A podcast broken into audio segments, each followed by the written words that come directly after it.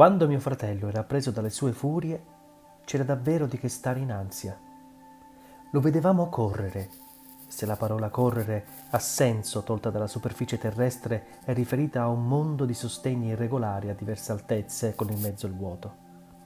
E da un momento all'altro pareva che dovesse mancargli il piede e cadere, cosa che mai avvenne. Saltava, Muoveva passi rapidissimi su un ramo obliquo, s'appendeva e sollevava di scatto a un ramo superiore e in quattro o cinque di questi precari zig-zag era sparito. Dove andava? Quella volta corse e corse dai lecci agli ulivi ai faggi e fu nel bosco. Si fermò ansante. Sotto di lui si distendeva un prato.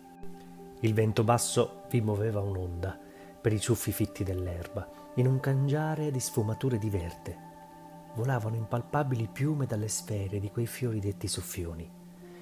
In mezzo c'era un pino isolato, irraggiungibile, con pigne oblunghe. I rampichini, rapidissimi uccelli color marrone picchettato, si posavano sulle fronde fitte d'aghi, in punta, in posizioni sghembe, alcuni capovolti con la coda in su e il becco in basso, e beccavano bruchi e pinoli.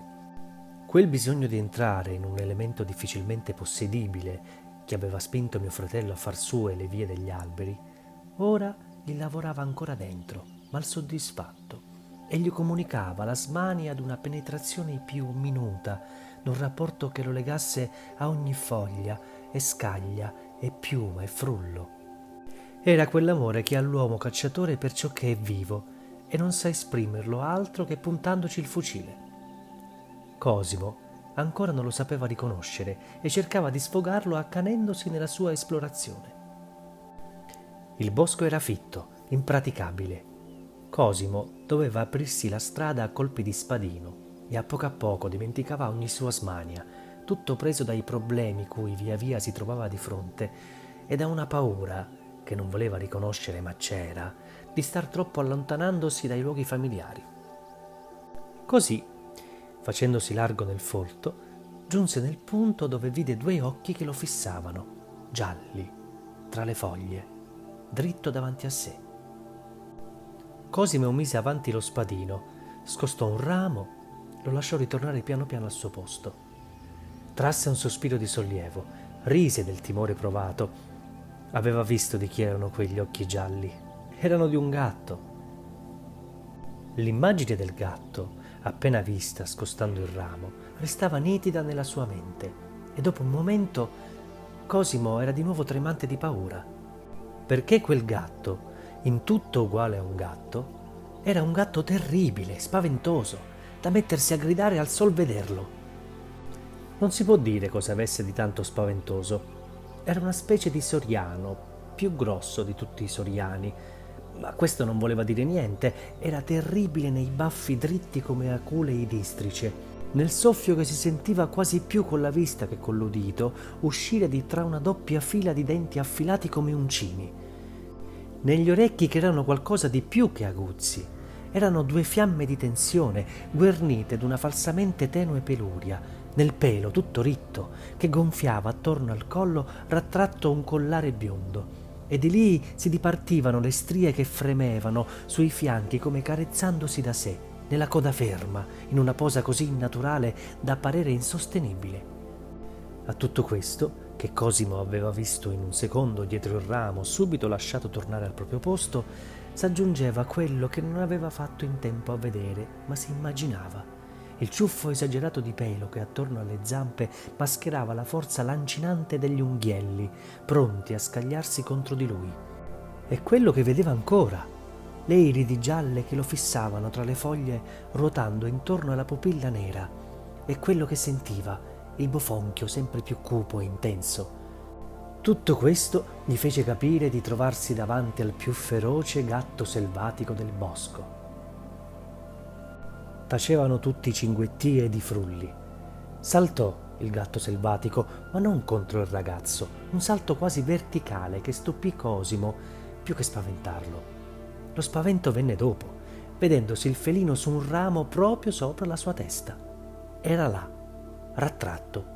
Ne vedeva la pancia dal lungo pelo quasi bianco, le zampe tese con le unghie nel legno, mentre inarcava il dorso e faceva e si preparava certo a piombare su di lui.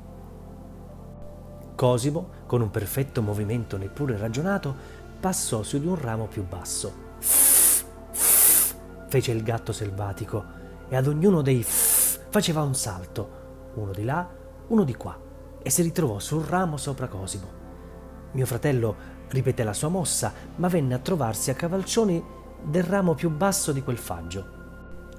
Sotto, il salto fino a terra era di una certa altezza, ma non tanto che non fosse preferibile saltar giù piuttosto che aspettare cosa avrebbe fatto la bestia, appena avesse finito di emettere quello straziante suono tra il soffio e il gnaolio.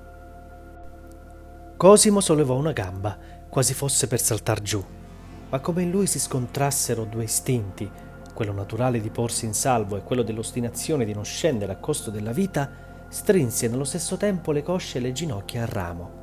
Al gatto parve che fosse quello il momento di buttarsi, mentre il ragazzo era lì oscillante. Gli volò addosso in un arruffio di pelo, unghie irte e soffio. Cosimo non seppe far di meglio che chiudere gli occhi e avanzare lo spadino, una mossa da scemo che il gatto facilmente evitò e gli fu sulla testa, sicuro di portarlo giù con sé sotto le unghie.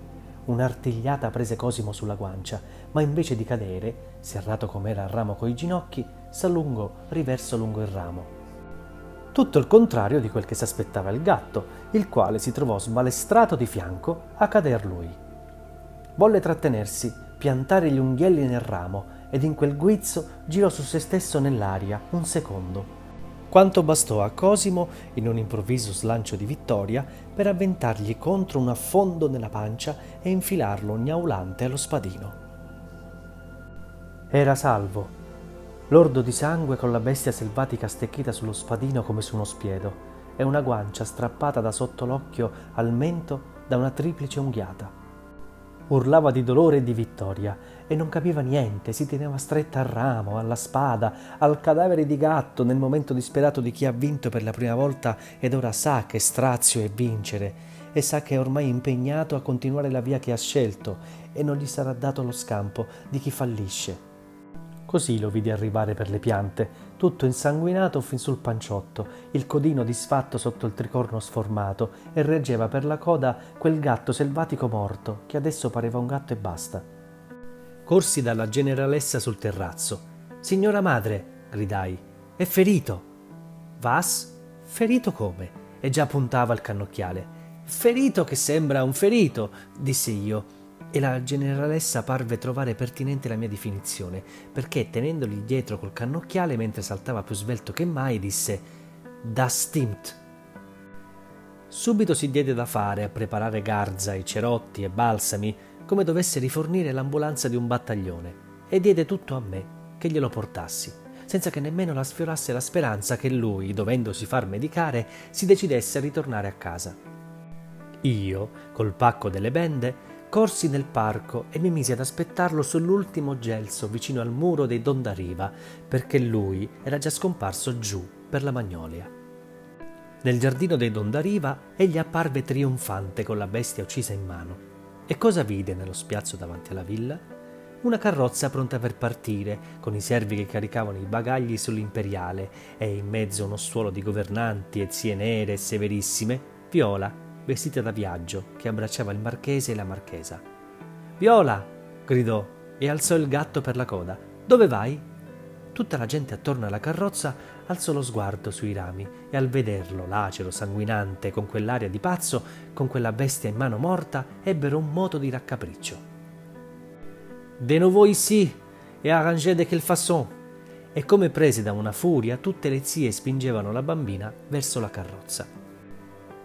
Viola si voltò a naso in su e con aria di dispetto, un dispetto annoiato e sussiegoso contro i parenti che però poteva essere anche contro Cosimo, scandì, certo rispondendo alla domanda di lui, mi mandano in collegio e si voltò per salire in carrozza. Non l'aveva degnata di uno sguardo, né lui né la sua caccia. Già era chiuso lo sportello, il cocchiere era in serpa e Cosimo, che ancora non poteva ammettere quella partenza, cercò d'attrarre l'attenzione di lei, di farle capire che dedicava a lei quella cruenta vittoria, ma non seppe spiegarsi altrimenti che gridandole Io ho vinto un gatto. La frusta diede uno schiocco.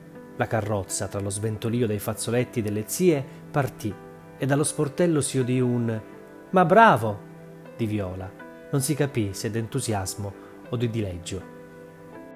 Questo fu il loro addio.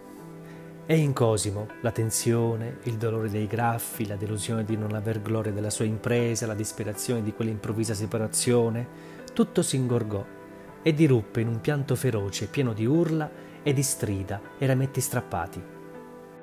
Hors d'ici, hors d'ici, polisson sauvage, hors de notre jardin. Inveivano le zie e tutti i famigli dei Dondariva accorrevano con lunghi bastoni o tirando sassi per cacciarlo. Cosimo scagliò il gatto morto in faccia a chi gli venne sotto, singhiozzando e urlando. I servi raccattarono la bestia per la coda e la buttarono in un letamaio. Quando seppi che la nostra vicina era partita, per un poco sperai che Cosimo sarebbe sceso. Non so perché, collegavo con lei, o anche con lei, la decisione di mio fratello di restare sugli alberi. Invece non se ne parlò nemmeno. Salì io a portargli bende e cerotti e si medicò da sé i graffi del viso e delle braccia. Poi volle una lenza con un uncino. Se ne servì per ripescare dall'alto d'un olivo che sporgeva sull'etamaio dei Dondariva il gatto morto. Lo scuoiò, conciò al meglio il pelo e se ne fece un berretto. Fu il primo dei berretti di pelo che gli vedemmo portare per tutta la vita.